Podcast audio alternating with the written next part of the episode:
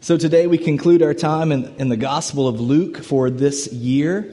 It's been a sweet journey, but we're going to bring it to a close and pick it back up next year. And that means that next Sunday, yes, next Sunday, we will kick off Advent and a sermon series that we will subtitle The Mothers of Jesus. If you look at this, you're going to see these four circles along the side. There are five women that are mentioned in the genealogies of Jesus, and this is significant. So we want to draw out their stories and ask the question why would they be included in the genealogies of Jesus? Those four circles represent first Tamar, then second Ruth, third Bathsheba, and fourth Mary. Um, let's see. No, that's not right. Rahab is the first one and then Ruth, and then Bathsheba, and then Mary. We're leaving Tamar out because if you remember, we covered her this summer in our Genesis series. And dare I say, that was one of the best sermons I've heard. You should go back and listen to it, okay? All right. Well, this morning I invite you to open your Bibles with me to Luke chapter 17, verses 20 to 37. You can find that on page 876 if you're using one of the Bibles in the chairs. Young disciples, that's the sermon passage that you'll want to write down on your guide. So today we're going to hear Jesus teaching us about the end of the world. And I'm going to make two applications from this text. First, be aware the king has come. And second, be prepared the king is coming again. And so, with that said, please stand with me to honor the reading of God's word. If you're not able to stand, please stand with us in your hearts. Again, today's passage is Luke chapter 17, verses 20 to 37. Church, hear the word of the Lord. Being asked by the Pharisees when the kingdom of God would come, he answered them The kingdom of God is not coming in ways that can be observed, nor will they say, Look, here it is, or there, for behold, the kingdom of God is in the midst of you. And he said to the disciples, The days are coming when you will desire to see one of the days of the Son of Man, and you will not see it. And they will say to you, Look there, or Look here. Do not go out and follow them. For as lightning flashes and lights up the sky from one side to the other, so will the Son of Man be in his day. But first, he must suffer many things and be rejected by this generation. Just as it was in the days of Noah, so it will be in the days of the Son of Man. They were eating and drinking and marrying and being given in marriage until the day when Noah entered the ark and the flood came and destroyed them all. Likewise, just as it was in the days of Lot, they were eating and drinking, buying and selling, planting and building. But on the day when Lot went out from Sodom, fire and sulfur rained from heaven and destroyed them all. So it will be on the day when the Son of Man is revealed. On that day, let the one who is on the housetop with his goods in the house not come down to take them away. And likewise, let the one who is in the field not turn back. Remember Lot's wife. Whoever seeks to preserve his life will lose it, but whoever loses his life will keep it. I tell you, in that night there will be two in one bed. One will be taken and the other left. There will be two women grinding together. One will be taken and the other left. And they said to him, Where, Lord? He said to them, Where the corpse is, there the vultures will gather.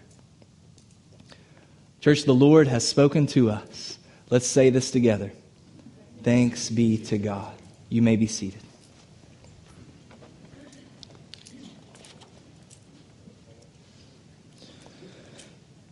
Anybody remember Scar from the movie The Lion King?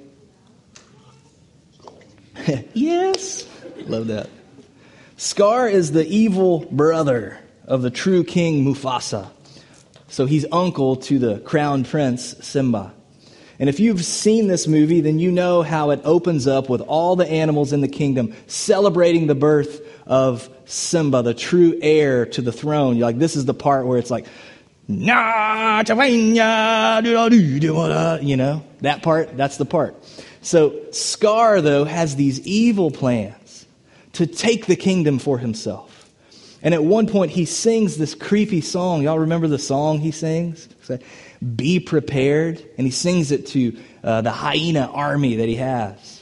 So some of the lyrics go like this I might not sing them, but I'll try to get the cadence of it for you and bring back the memories.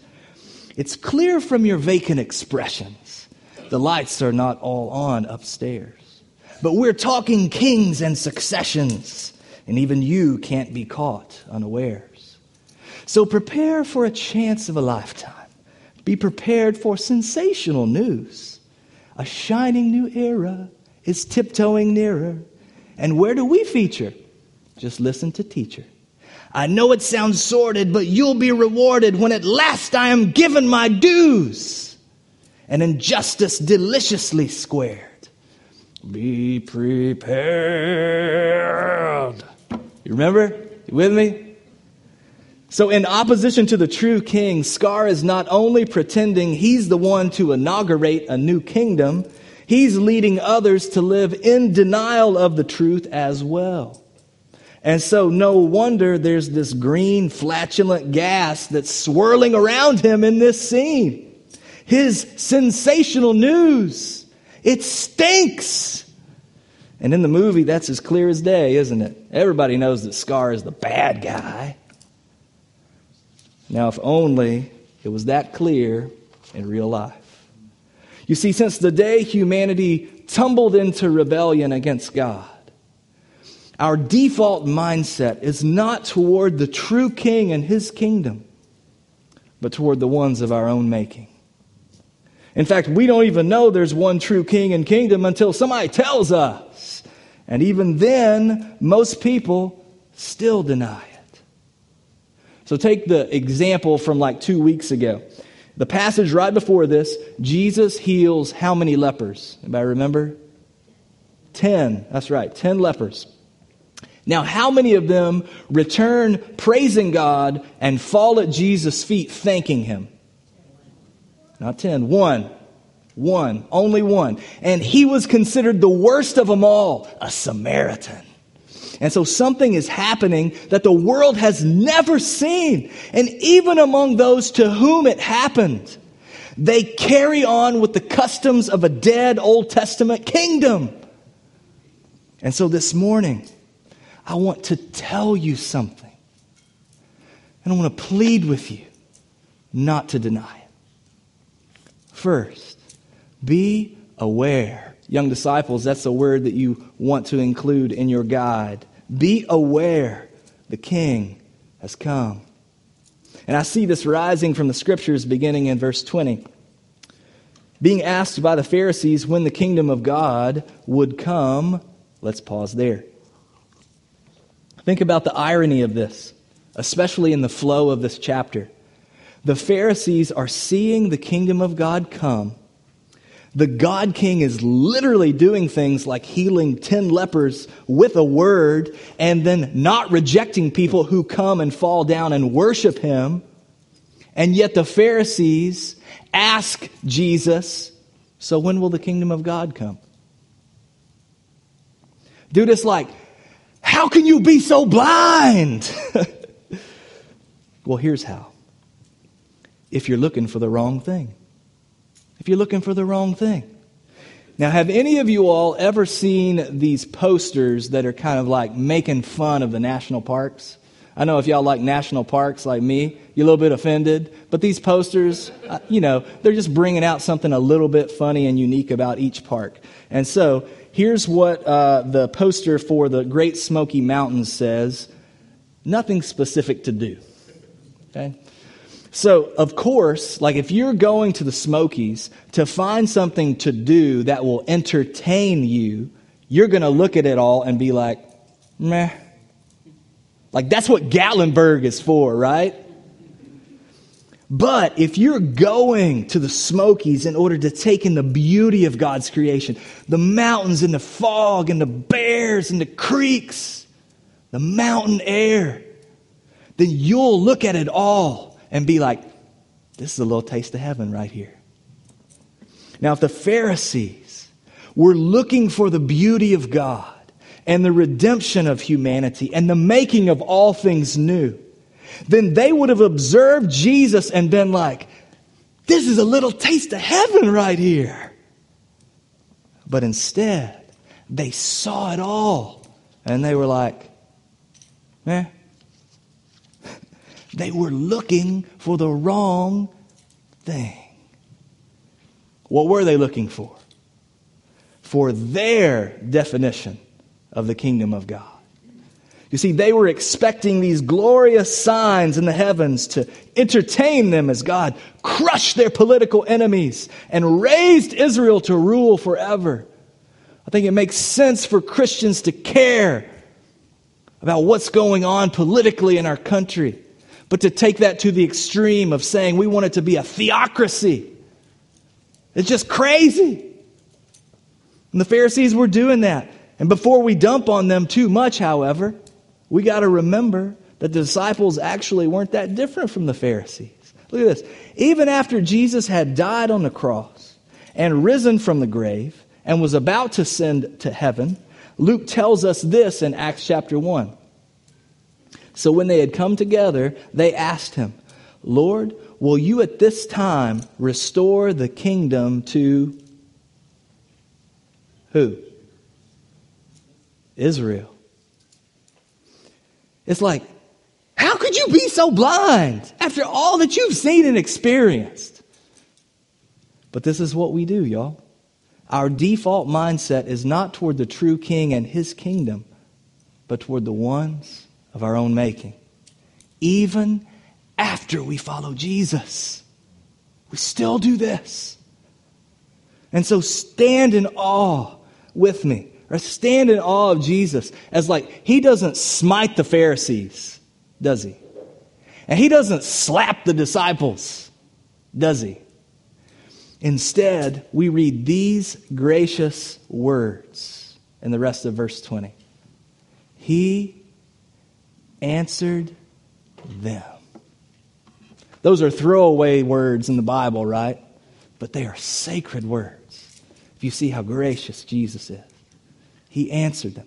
The kingdom of God is not coming in ways that can be observed, nor will they say, Look who it is, or there. For behold, the kingdom of God is in the midst of you.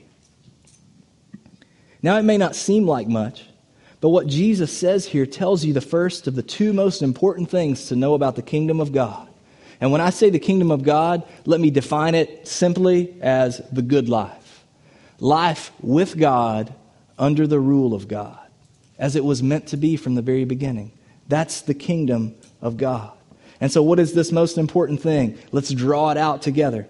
Jesus starts here by debunking the Pharisees' expectation for glorious signs in the heaven. it's not, listen, it's not coming like Elijah calling down fire on the prophets of Baal. It's not coming like an angel of the Lord sent to wipe out the whole Roman army in a single night. It's not coming like Ezekiel's apocalyptic wheels filling up the sky and leaving everyone terrified. You can't observe the kingdom in that way. Human eyes can't recognize it of their own accord. But not for lack of skill. Like, we're actually pretty good at recognizing earthly power, aren't we? Instead, it must be revealed to us because it's not coming in the form of the power to which we're accustomed, the kind that crushes political enemies and raises a kingdom to rule them. So if it's not that, then what is it? Behold, Jesus says.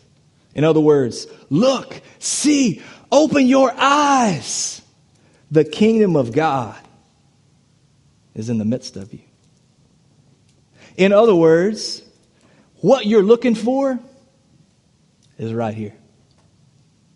Now, what does that mean?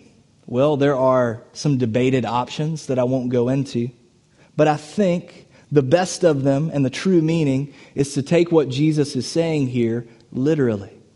Guys, what you're looking for is right here. Me! Here in the person of Jesus Christ isn't just a taste of heaven. Here is Hebrews 1 3, the radiance of the glory of God and the exact imprint of his nature in a person, right in your midst. And this is the first of the two most important things to know about the kingdom of God. The inauguration of the kingdom of God is the first coming of Jesus Christ. Now, do you know what I mean by inauguration? So, who gets inaugurated in our culture that we all pay attention to? The president, okay? So, when does that inauguration happen? At the end of his, his four years? When? No, no, at the beginning. So, the beginning of the coming of the kingdom of God is the arrival of the Son of God, Jesus Christ. And so that means the beginning of the good life is what? It's when you give your crown to King Jesus. When you say, My life is no longer my own, I want that salvation. That sounds real good. Heaven sounds awesome. But also, you can have this life too. Here's my crown. What you say goes. Your command's not mine. Okay? That's the beginning of the good life. And listen, I want to say to you don't be looking around for the wrong thing. Like if your heart posture toward Jesus today is like, meh, then what, let me ask you this question. Then what king and kingdom are you after instead? Like, I'm not threatening you, but I'm asking you an introspective question. Look internally. If your heart posture today toward Jesus is like, whatever, eh, then what are you after? What has taken his place? Be aware the king has come.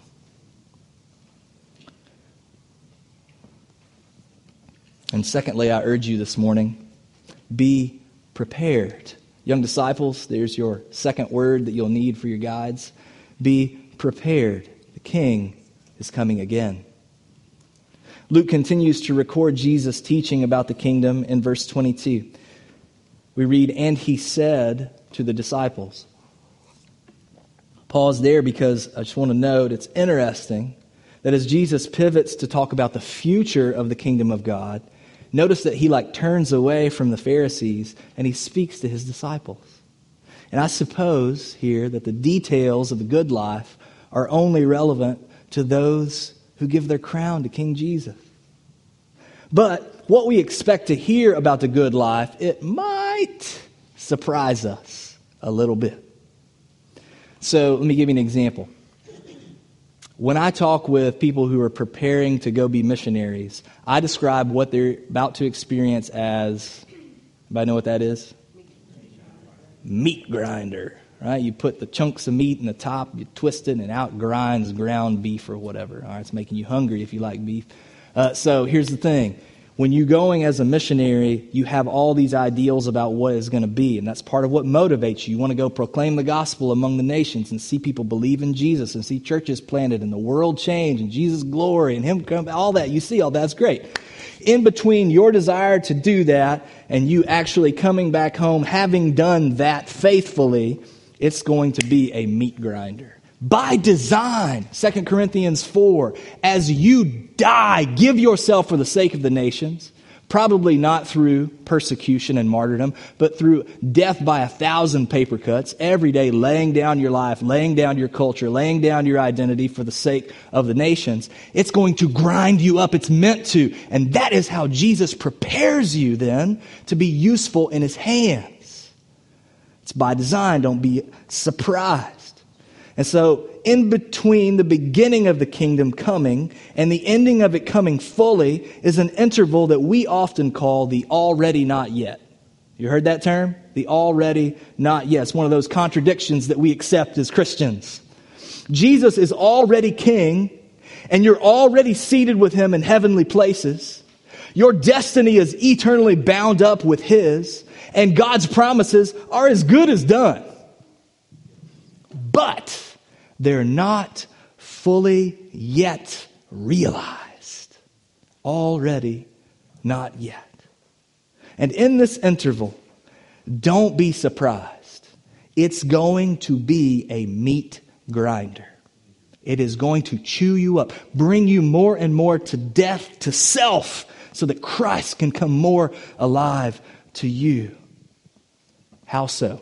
What exactly does that mean and what does it look like? Well, here's how Jesus describes it in verse 22. The days are coming when you will desire to see one of the days of the Son of Man, and you will not see it. Now, one of the days of the Son of Man kind of seems like this reference for the time when God will judge all the earth through a glorious chosen one. And it's described in the book of Daniel very clearly. Therefore, this isn't referring to the first coming of Jesus. Remember, Jesus doesn't, he doesn't arrive smiting or slapping. This is the second coming of Jesus, in which he will return from heaven, not as a suffering servant, but as a conquering king. And so, what Jesus is saying is if you follow me into the already not yet, you are going to find yourself longing for the day of my return. Why? Well, first, because you love the king. You to see him face to face. I finally got around to watching The Chosen. I know. I'm more spiritual now. No, I love them. I was crying every time I watch an episode. I believe. I'm sorry I wasn't a believer until I watched them. So I watch it. You know, there's an episode. I know it's extra biblical. Be careful. But they have this scene where John is like writing his gospel and he's interviewing all the disciples to capture stories. And they're like tearing up.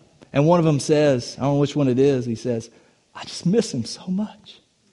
You know, I've never met Jesus face to face, but the more I walk with him, like the more I miss him. More I want to see him. And that's true for you if you follow him into the already not yet. But second, and more relevant to the context, you will long for his return because you'll want him to bring justice and make the wrong things right.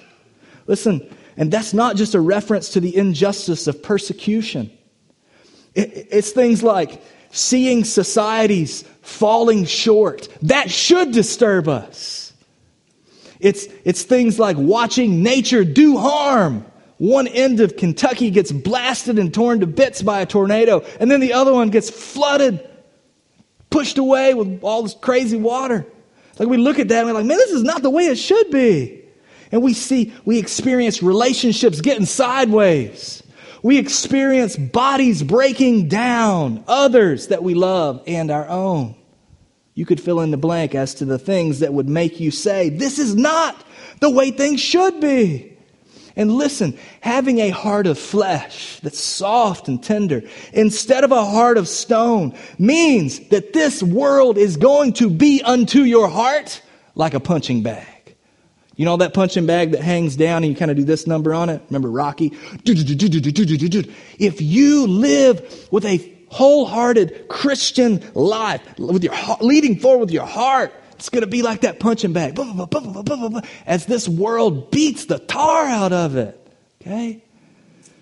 And the longer you follow Jesus, the more that you're going to find yourself saying three words with the Apostle John Come, Lord Jesus. Say it with me. Come, Lord Jesus. These are good words to say. These are words you'll say more and more the longer you follow Him. This world is not the way it should be. That doesn't mean we rage against it. It means we rage against it by saying, Come, Lord Jesus. Come, set this right, make all things new.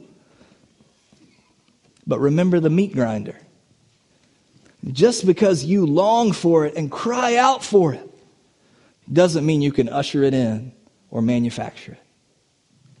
It's not on your timetable, but people will try to make it that way.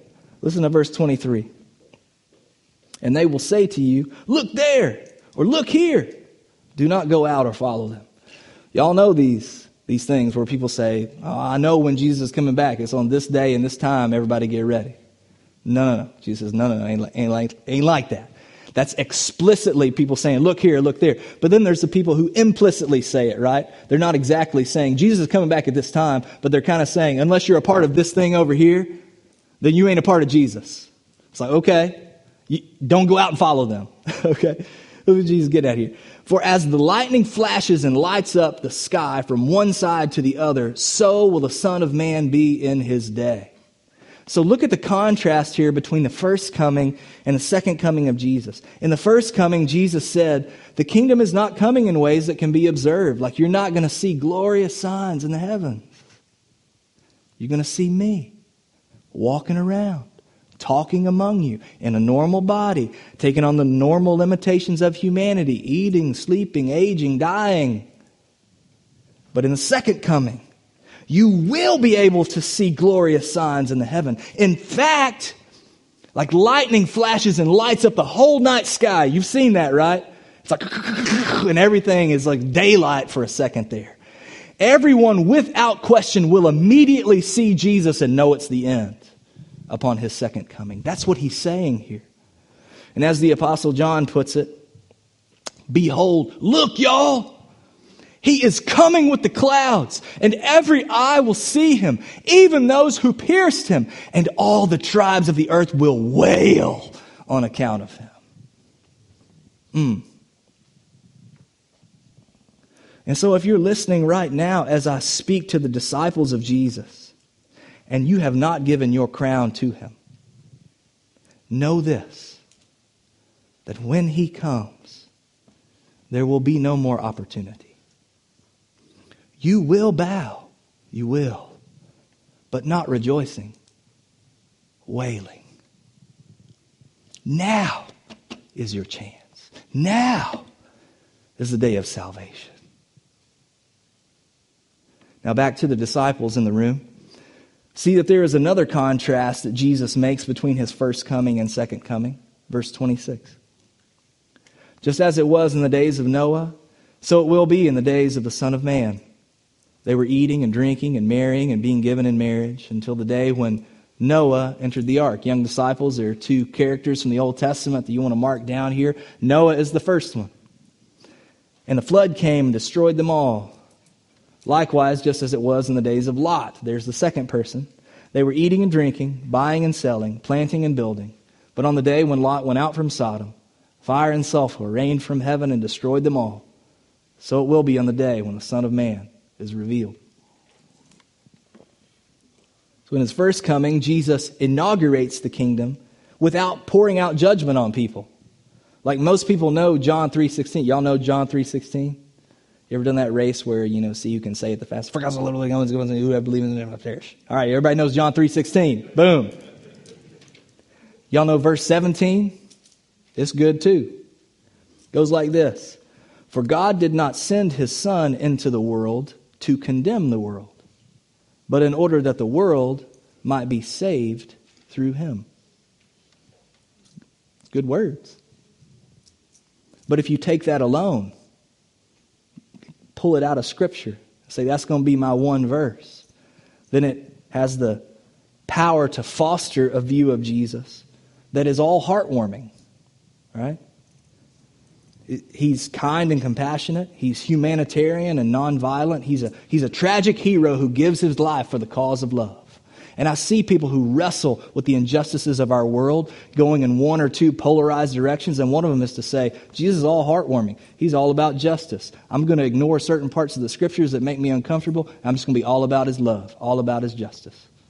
So that's dangerous, man. You're, you're, pull, you're just focusing on one part. Because in his second coming, look at what he says. It will be like the days of Noah when everyone in rebellion against God was suddenly drowned in judgment. Or like Lot, when everyone who rejected God's messengers were suddenly incinerated in judgment. And so to give Jesus your crown is to accept what he says about himself without omission, even when it's uncomfortable or hard to understand. Y'all know it's okay to say there are some things about Jesus that make me uncomfortable. It's okay to say that around here. But we don't want to reject it. We want to wrestle together in order to receive it all that he says about himself. And so, again, for those who have not given their crown to King Jesus, heed this warning today. When he comes, there will be no more opportunity. And the verdict will be rendered not because you were an especially bad sinner compared to Christians. Like, listen, he's talking about Noah and Lot. They weren't the most exemplary guys. The difference will be that when God's messengers came to warn people, they listened and you didn't. You were not too sinful, you were too busy. Eating and drinking, buying and selling, planting and building. Y'all don't be too busy today for King Jesus. Now is your chance. Now is the day of salvation. But there is a warning here for those who would call themselves disciples. Look at verse 31. On that day, let the one who is on the housetop with his goods in the house not come down to take them away. And likewise, the one who is in the field not turn back. Remember Lot's wife. Whoever seeks to, and there's going to be several blanks here, young disciples, that you want to fill in. Whoever seeks to preserve his life will lose it. But whoever loses his life will keep it. I tell you, in that night there will be two in one bed. One will be taken and the other left. There will be two women grinding together. One will be taken and the other left. Now, if you lived through the 90s, then this is what is probably flashing before your eyes right now. Thank you, Kirk Cameron. Y'all remember the Left Behind series? All right. 16 best selling novels on the end times that pretty much pivot on this image of Jesus returning to rapture Christians and everyone else being left behind in an apocalyptic world. But I think, and I'm not down in all, you know, he's not, God's used these novels in people's lives. I'm not, I'm not throwing them out. But I do think that Jesus is getting at more in these verses than a formula for how the end times will happen or how to have your fire insurance, so to speak, on that day. Especially if that insurance means being a premillennial dispensationalist American evangelical. And if you don't know what any of those words mean, good for you. Don't learn them. God. What he's talking about is the opposing, decisive fates of people at Jesus' second coming. Physical proximity and relational association to Christians will not matter. You can say, but I'm a good person, Jesus. My parents are Christians. I go to church. I feel warm hearted toward Jesus. But now I believe that I see you breaking across the sky. None of that's going to matter. What will matter is has your life been preserved for yourself or has it been given over to King Jesus? Listen, when you stop saying to God those three important words, Come, Lord Jesus, then He starts saying three important words to you. Remember Lot's wife. Y'all know the story of Lot's wife? In Genesis 19, when the Lord was about to destroy Sodom, Lot, who was a righteous man in the eyes of God and was about to be rescued, he lingered. He couldn't pull himself away from this city. And eventually, angels literally grab hold of him and his wife and his daughters, and they carry them outside the city and set them on their way and tell them, Flee and do not stop and don't even look back. And then this is what we read in Genesis 19 26. But Lot's wife, behind him, did look back, and she became a pillar of salt. Anybody ever wonder, like, why a pillar of salt? Like, what's up with that? You know, why wasn't she just like poof, gone? It's like a pillar of salt. You get some and like put it on your, your French fries. I didn't plan to say that one. That was bad. It just came out of nowhere. I take it back. Sorry about that.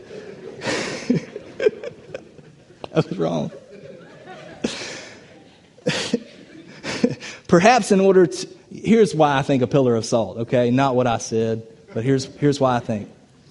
Perhaps it was in order to rise up from the Word of God preserved as a warning to us. don't come so close to the good life only to not see it fully realized. Let me give you an example. When I was a teenager and I was growing up in church, hearing gospel preaching, I was believing what I was being taught about Jesus. I was convinced, even, that he was going to return and soon. But I literally remember thinking things like this I really hope he doesn't come back before I get to have sex. I really hope he doesn't come back before I get to be in the military. I really hope he doesn't come back before I get to make a name for myself. So think about this with me. If in that day Jesus did return, in the instant that he broke like lightning across the sky, what would have been my reaction? Rejoicing or wailing? Would my mind have gone to what I was about to receive from him or what I was about to miss out on because of him? That's how close I could have come to the good life only to not see it fully realized. You with me? And that's what Jesus is getting at when he says that in that day, let the one who is on the housetop not come down to take his goods. You see, that person has sought to preserve his life. He's got something that he wants more than King Jesus. And it's not that material possessions or sex or fame or success are inherently evil things. It's that that day is going to instantly reveal their position in our hearts. And there will be no hiding or reversing it. Which is why when the disciples ask him in verse 37, where, Lord? Where's this going to go down, Lord? This sounds real scary. I don't want to be around there. He said to them, Where the corpse is, there the vultures will gather. Just like you know exactly where something dead is because of vultures, in that day, you'll know exactly who the spiritually dead are because of judgment. Wherever there is the spiritually dead, there will be the judgment. And so, why would you hide now what will be revealed on that day? For you who would call yourselves disciples, like, why would you not examine yourself in order to work out your salvation with fear and trembling? Why would you not let the already not yet do its meat grinding work in your life? and redeem every desire to be for the glory of Jesus. I remember an older man saying to me recently, just enjoy the season of life that you're in because when you get my age, things change. And I think, though we despise aging in our culture, it is by design meant to be a meat grinder that is life is stripped away from you your physical abilities, your mental abilities, your relationships. And you see friends pass away, loved ones pass away. In God's hands, it's preparing you for a greater crown of glory if you give yourself to it rather than hardening your heart against. And listen, church, I say this to you today because of the assurance that you can count on from God's word. Be prepared. The king is coming again. He is.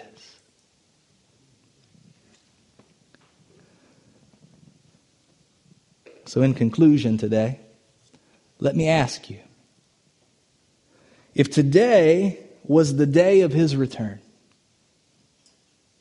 in the instant that he broke like lightning across the sky, what would be your reaction? I told you mine. Would you rejoice? Or would you wail? Or in this moment right now, are you just kind of like, man, can we get on with this? Would your mind go to what you're about to receive from Him? or to what you're about to miss out on because of him. Fill in this blank. I'll give you a second. I really hope he doesn't come back before I get what? Something? Get to do something? How you fill that in? What comes up?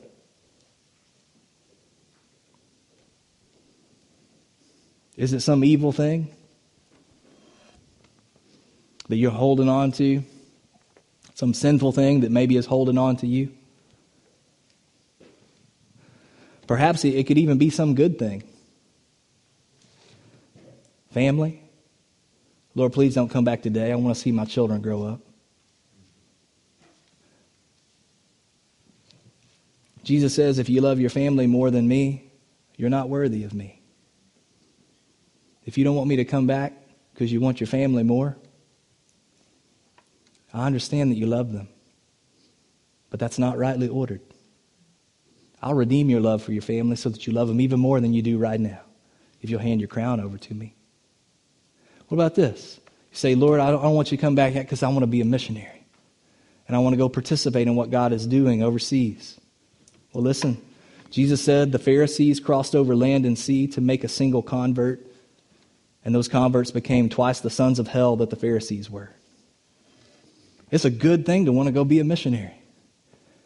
But if you think, man, I would just don't come back yet so I can do that, it's not rightly ordered. Friends, we can take any good thing and make it swirl with green, flatulent gas. Our default mindset is not toward the true king and his kingdom, but toward the ones of our own making, even after we follow Jesus. Man, that stinks. Like, I get up here and say things, and I just feel the room, everybody's like, bah. And I was like, y'all know how I felt all week if you saw me walking around like this. You knew why, as I was wrestling with this passage. So let me bring life to you by preaching some sensational news. A greater pillar rises up from the Word of God preserved for you today. There is one precious verse that we skipped over in Jesus' teaching today. Some of y'all caught it and you're like, he, he's not being expositional. He skipped a verse. Well, let me come back to it. I've been saving it for you. It stands as the sure hope for anyone who realizes that they're in the end times already between the first coming and the second coming of Jesus. In verse 25, we read, Jesus says, This is all coming at you. But first, he must suffer many things. He, the Son of Man, Jesus, I must suffer many things and be rejected by this generation. You see, before Jesus was to ever employ the power of judging the whole world and pouring out the wrath of God, he first emptied himself of power and received the wrath of God poured out on him. Y'all, the flood of Noah and the fire of Sodom were nothing compared to the total devastation that was laid upon him as the punishment for our sins. That means that on the cross, Jesus became the epitome of the already not, the epitome of being left behind. Think of him hanging up there cold and dead, rejected, hopeless, dead meat. And he did this all the while as the true king who already had the kingdom and the power and the glory forever. Like his already not yet was far worse than any already not yet that you could ever endure. You can taste a little bit of the already not yet because he went through the full brunt of it. I'm already the king, but I lay it all down and die because I do it in hope of something. What was that hope? That he would rise up to new life. You see, this is why he did it Why, he endured it so that we could too. You see, when he rises from the dead, only then does he take fully his power back up. Why?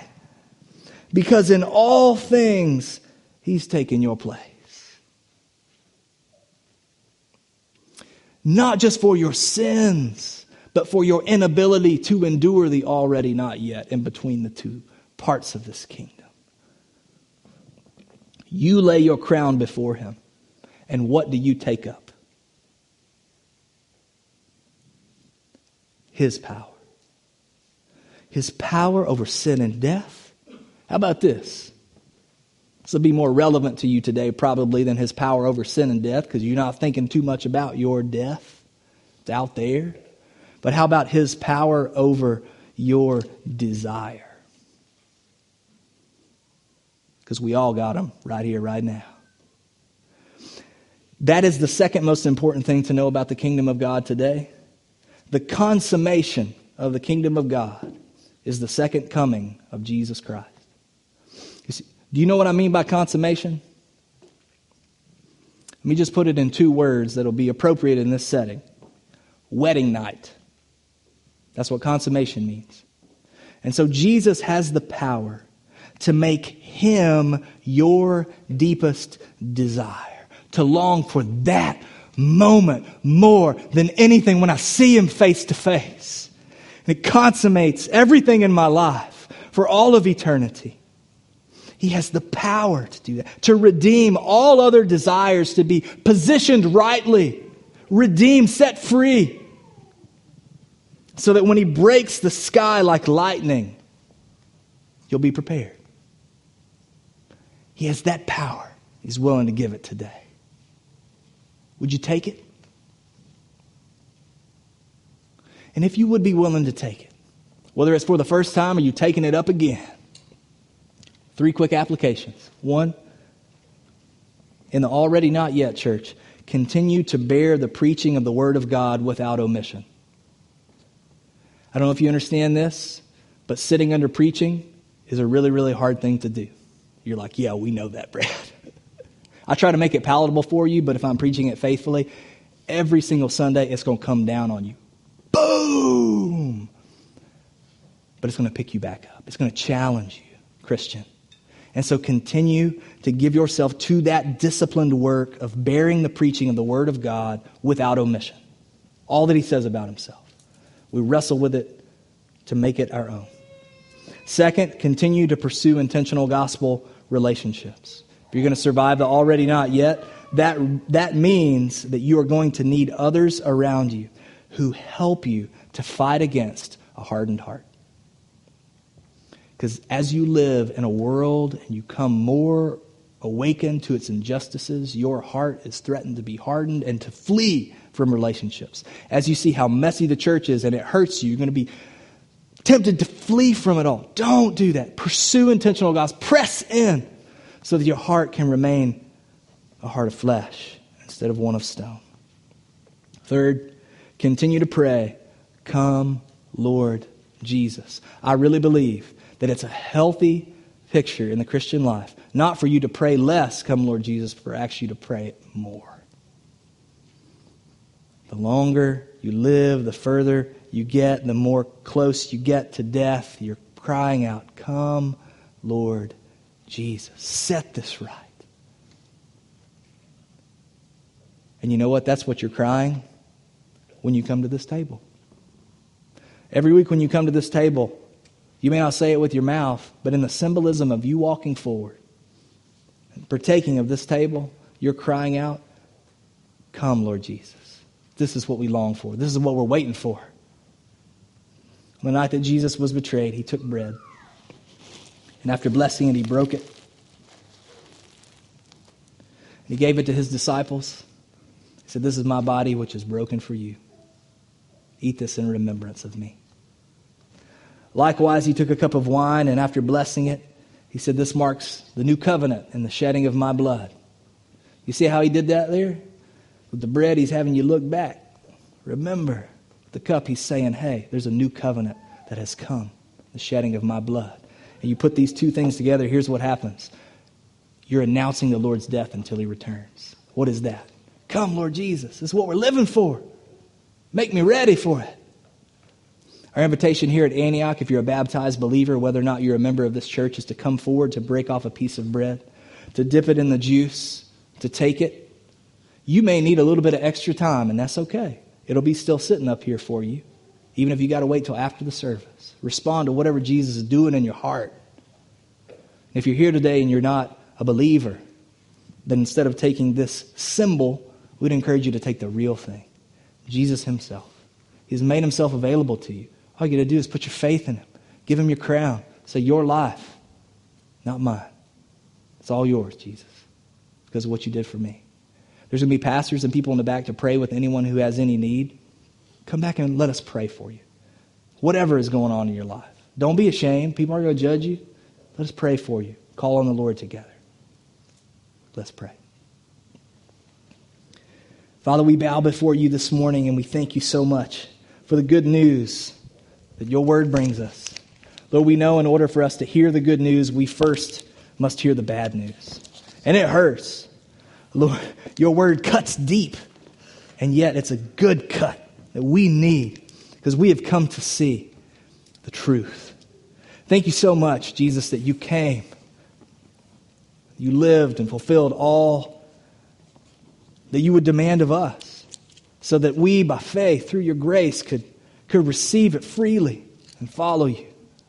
And Lord, in this moment, as those who have followed you come forward with tender hearts and not hardened ones, would you renew them?